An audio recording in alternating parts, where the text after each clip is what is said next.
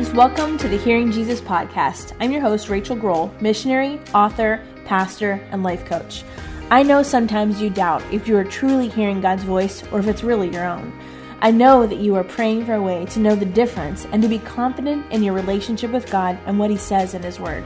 If you are ready to grow in your faith and your identity in Christ and to confidently step into the calling God has for you, then join me as we dig deep into God's Word so you can learn to live out your faith in your everyday life.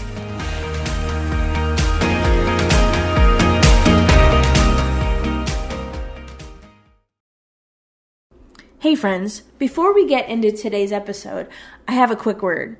I know you've been frustrated with being confident in how to tell the difference between hearing from God and wondering if it's your own voice. Listen, I know. I've been there myself. That's why I wrote the Bible study, She Hears Learning to Listen to Jesus.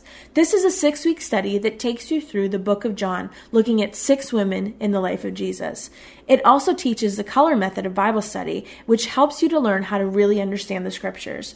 I include lots of cultural and historical information, and it really makes these familiar passages of scripture just come alive. This is a great study to do on your own, to do with some girlfriends, or even some teenage girls, and it will help you really gain the confidence in how to hear from the Lord and set you up with some tools that will stay with you long after the study is over. You can find that on my resources page at shehears.org, and for a limited time, I'm offering all of my podcast listeners a special discount of 20% off. You can use the discount code code Hearing Jesus, that's one word, all caps, to get your discount. There are also some free videos and a leader's guide for you to get started. Again, head to shehears.org and you can find the Bible study on the resources page. Hey everyone, welcome back to the Hearing Jesus podcast. We're going to get started right away this week. We had a hard week this past week, and I, um, for many of us, all of 2020 and 2021, depending on when you are listening to this, people have had a hard year, let alone a hard week. But in our family, we had a really hard week. And so today I thought we would talk a little bit about how to handle those hard weeks when we're up against things that are just bigger than us. So, for us, for it's actually been a hard week or two. And I don't know if you've ever felt like this, but we felt like specifically me, I felt like I was circling the same mountain and just ending up in the same exact place that I started. And I know we all have those things in, in, our lives that lingering argument, that unresolved hurt, that unspoken tension. And for me, those moments are so frustrating by nature, I'm a doer. I want to do something about the things in life that aren't right. So in ministry or in parenting or just in life in general, this has generally served me well most of the time. But sometimes even I can't plow through that mountain. And so as I was facing one of those mountains this past week, I decided to take a new tactic. So instead of using the usual tools of these just pleading prayers and nights spent worrying, I decided to fast and pray. And I, I, I want to elaborate a little bit. For me, I remember even just a season when, when my kids were young and they were going away to the beach with somebody and it was going to be a fantastic vacation. They had been looking forward to it. They knew how to swim. All, all the, all, it, there was really no rational reason but I, for whatever reason, the week that they were gone, kept praying, God, please protect my babies. Please protect my babies. I had myself so convinced that this, you know, a shark was going to eat them or a wave was going to take them out to sea. And finally, I feel like God just got upset with me and was like, enough. They're my babies first. And I was, I was kind of like, oh, and that, that, but that pressure, that pleading prayer, it doesn't actually produce anything concrete other than for me worry or fear and it kind of reinforces the thing that I'm so concerned about. And so I didn't want to handle it that way this time.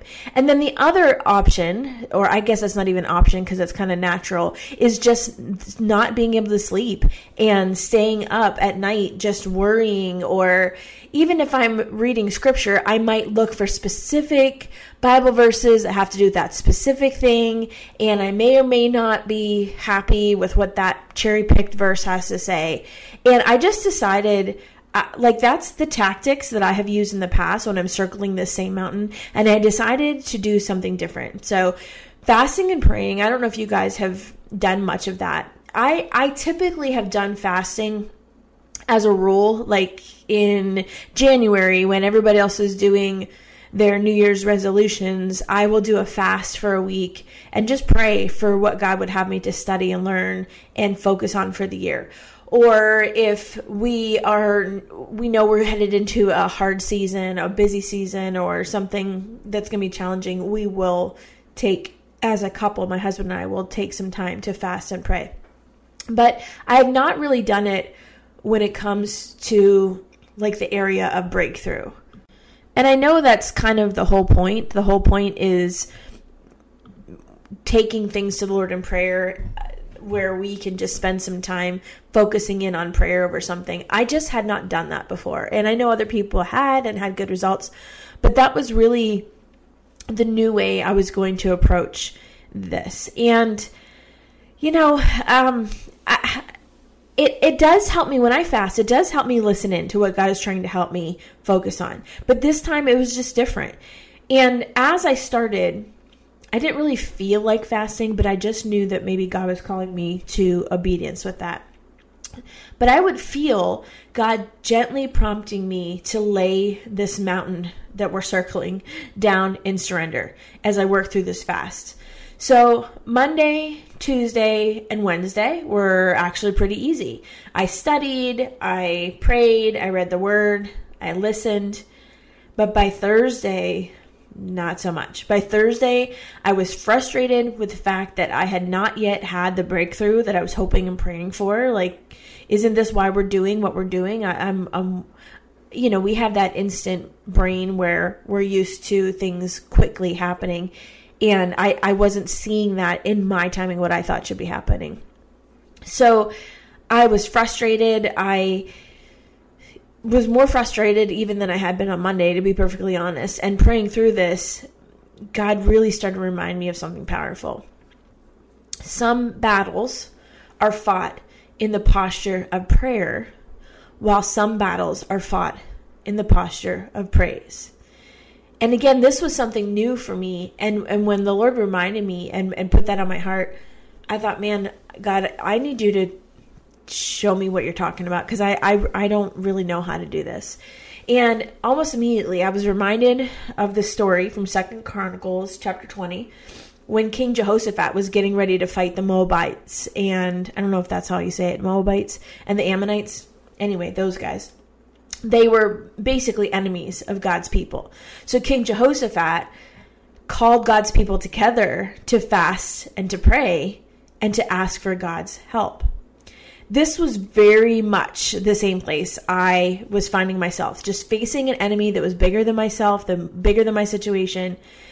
And like many of us, it wasn't that the king didn't fear the battle he was facing. He he did. It was just that he feared the Lord more.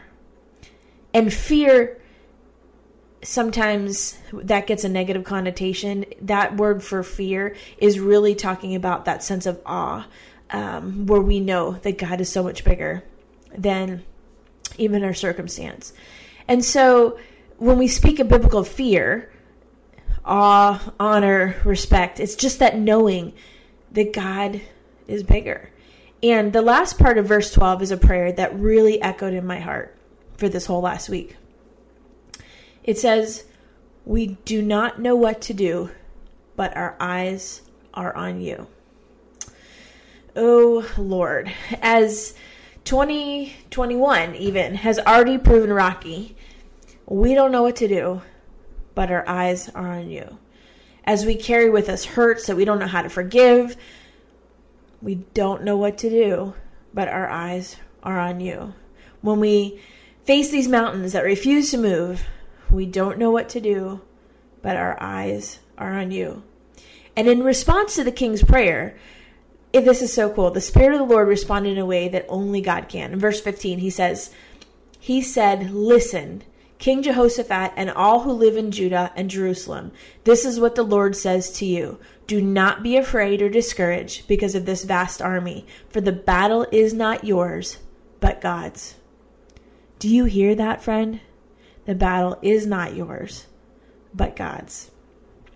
The response of the king then, and this is where I really heard God speak in this moment. The response of the king was praise. Had the battle been won yet? No, it hadn't even started. But the confidence that comes when you can stand in a place of surrender to the only one who can win the battle that we can't see yet, that's the confidence that I'm talking about. That's where peace comes from. So in our weakness, we are not the ones that who are called to fight. Instead, we are called to surrender to the only one who can win the fight. In King Jehoshaphat's story, we read that this battle did not, in fact, get fought by him. Instead, the Lord's hand moved in a powerful way as the Lord proved himself faithful. Again, God is so faithful. And so as I meditated on this, that was so closely aligned to everything that I was already feeling. And I just heard God whisper some powerful words in my own heart. The God of Moses, the God of Daniel, the God of King Jehoshaphat, he's the God of Rachael. And guess what? That means He is the God of you, too, friend. I want you to rest in that knowledge that you are incredibly loved by the one who fights our battles. I want to read that verse to you again. Second Chronicles 20, verse 15. Listen, King Jehoshaphat, and all who live in Judah and Jerusalem. This is what the Lord says to you Do not be afraid or discouraged because of this vast army, for the battle is not yours, but God's.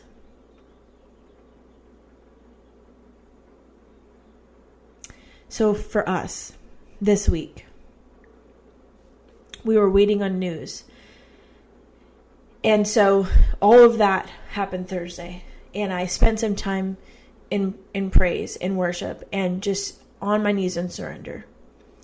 And so we're waiting on this news. We have been fasting and praying over in a place of surrender and peace. So fast forward a couple days.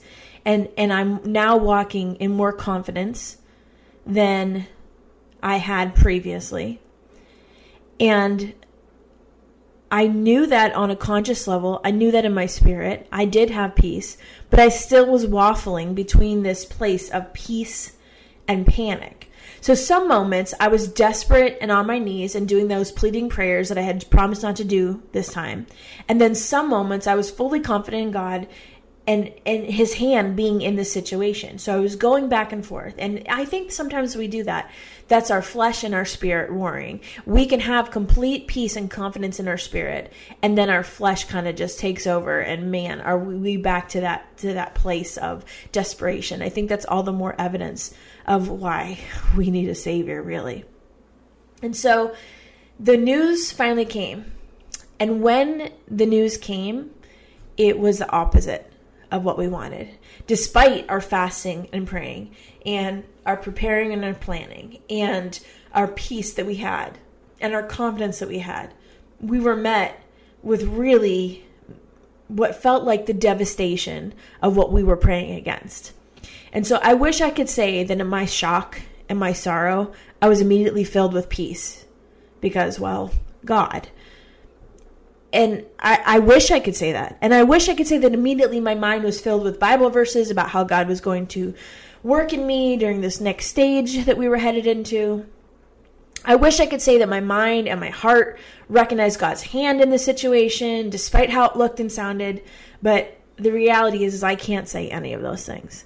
Instead, um, if I can be honest with you, uh, I sat down and I cried. And I cried and I cried and I cried. I cried for several days. And even as I wrote down the notes for today, I cried. Because my heart really felt broken. And I felt confused. Like, you know, I take comfort in knowing that I'm not alone. I know we all experience moments of heartache and this fallen world that we live in because of sin. But right now, in these moments, I just want to crawl into bed and sit in sorrow. And so the next morning after we got this news, I was huddled in my bed with my weighted blanket. Most of the time, I, I, I don't even know why I like the weighted blanket so much because I'm not I don't really like to be bear hugged, but that's, I don't know, it just feels comforting. So normally I have that around me, but that wasn't even enough. I had to hide my head underneath it, almost like this womb cocoon thing, hiding from the world.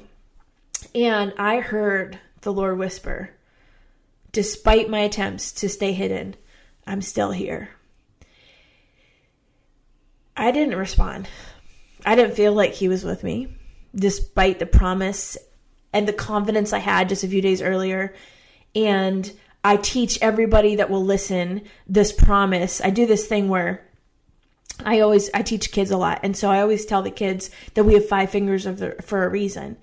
And so I look down at my hands, and each word I usually teach the kids. Each finger comes with one word, and so that would go like with your thumb, I, with your pointer finger, will, and so on with the rest of your fingers, never leave you. There's five words, five fingers. I will never leave you. It's a really easy thing to teach kids. So I look down at my hand and I hear this whisper, I'm still here. And as I'm looking down at my hand, the Lord reminded me of the very thing that I have taught thousands of kids all over the world about this promise. Looking at my hand. And so I pulled out one finger at a time and I said it out loud the same words that God was reminding me I will never leave you. And throughout the scriptures, we see this promise. It's in both the Old Testament and the New Testament. Joshua 1 9.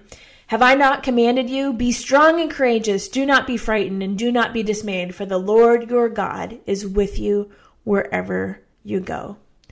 Isaiah 41:10 Fear not for I am with you be not dismayed for be not dismayed for I am your God I will strengthen you I will help you I will uphold you with my righteous right hand Fear not, for I'm with you, is what the beginning part of that verse. Then in Deuteronomy 3.16, Be strong and courageous. Do not fear or be in dread of them, for it is the Lord your God who goes with you. He will not leave you or forsake you.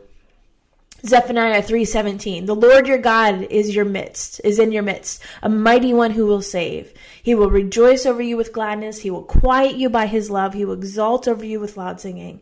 Matthew 28:20 20, teaching them to observe all that I have commanded you and behold I am with you always to the end of the age Romans 8, 38, 39. For I'm sure that neither death nor life, nor angels nor rulers, nor things present nor things to come, nor powers, nor height, nor depth, nor anything else in all creation will be able to separate us from the love of God in Christ Jesus our Lord. I could go on and on. All of these verses that we have used to teach all sorts of kids all over the world about how God will never leave us. But in that moment, I didn't feel any of them. I felt alone. I felt sad. I felt confused.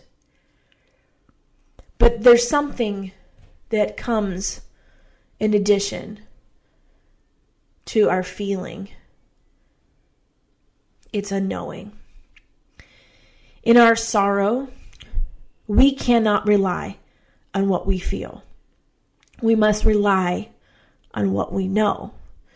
And we know that God's word is true. We know that it's true. So, in these moments, when I think about how God parted the water for Moses, I also recognize that he filled the seas for Noah. And that doesn't mean that God wasn't with Noah. In fact, the opposite was true. God sustained and protected Noah while the world around him fell apart its perspective. So today, I'm choosing to look for peace that comes from knowing God is with me during the storm, that his protection and provision are enough, that even if I don't feel it, I know it. And that that's enough to get us through today. Dear friend, I don't know what you're facing, but my hunch is that you're facing something. Very few of us have gotten through 2021 unscathed. And I know that the promise of 2021 was better than the promise of, or, or, or the reality of 2020. But we're a couple months in now, and there's still just chaos.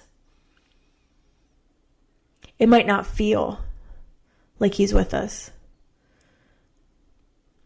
but it has to be about what we know. And we know God's word is true. We know when we don't know what to do, our eyes are on you. Friend, I want to pray for you. I want you to know that I'm here for you. There is in the show notes a link to our my website so you can reach out for prayer. But regardless, I'm praying for you. I know that we are all kind of walking in just heaviness of this season. And while we're starting to see things open up and this enticement and this excitement, there's just also sometimes the reality of things don't go our way. The way that we have confidence they will or the way that we have peace about about it despite our fasting and praying or pleading. But what we know is that God will never leave us. So this week, if you're feeling separated, I want you to look down at your hand. I want you to look at your hand and see your five fingers and remember the things that we teach the kids. We have one finger to remind us of each word. I will never leave you. Friend, that is a promise. That is a promise from God. I want to pray for you. And I appreciate having the privilege of being able to pray for you. Dear God, I just want to lift up my listener today. God, I thank you for the promise that we see in your word over and over and over again. I will never leave you. Despite the way it feels, despite what our circumstances say, despite the sorrow we may feel over circumstances, we know that your word is true and your word says that you will never leave us.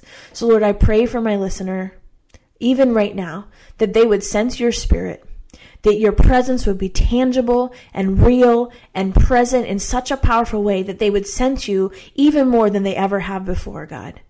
That it wouldn't just be a fleeting moment, but they would feel you starting to draw you closer to themselves. God, I pray for hearts to be open, for eyes to be open, and for this season of brokenness to be the very thing that allows your light in. God, I thank you that you can work in amazing, miraculous ways, in ways that we can't even anticipate. I thank you that you are a God that walks alongside of us, that stays with us in our sorrow. God, I thank you and I praise you in all things. Amen. Hey, I'll, I'll talk to you next week, guys. Reach out if you need me. Bye.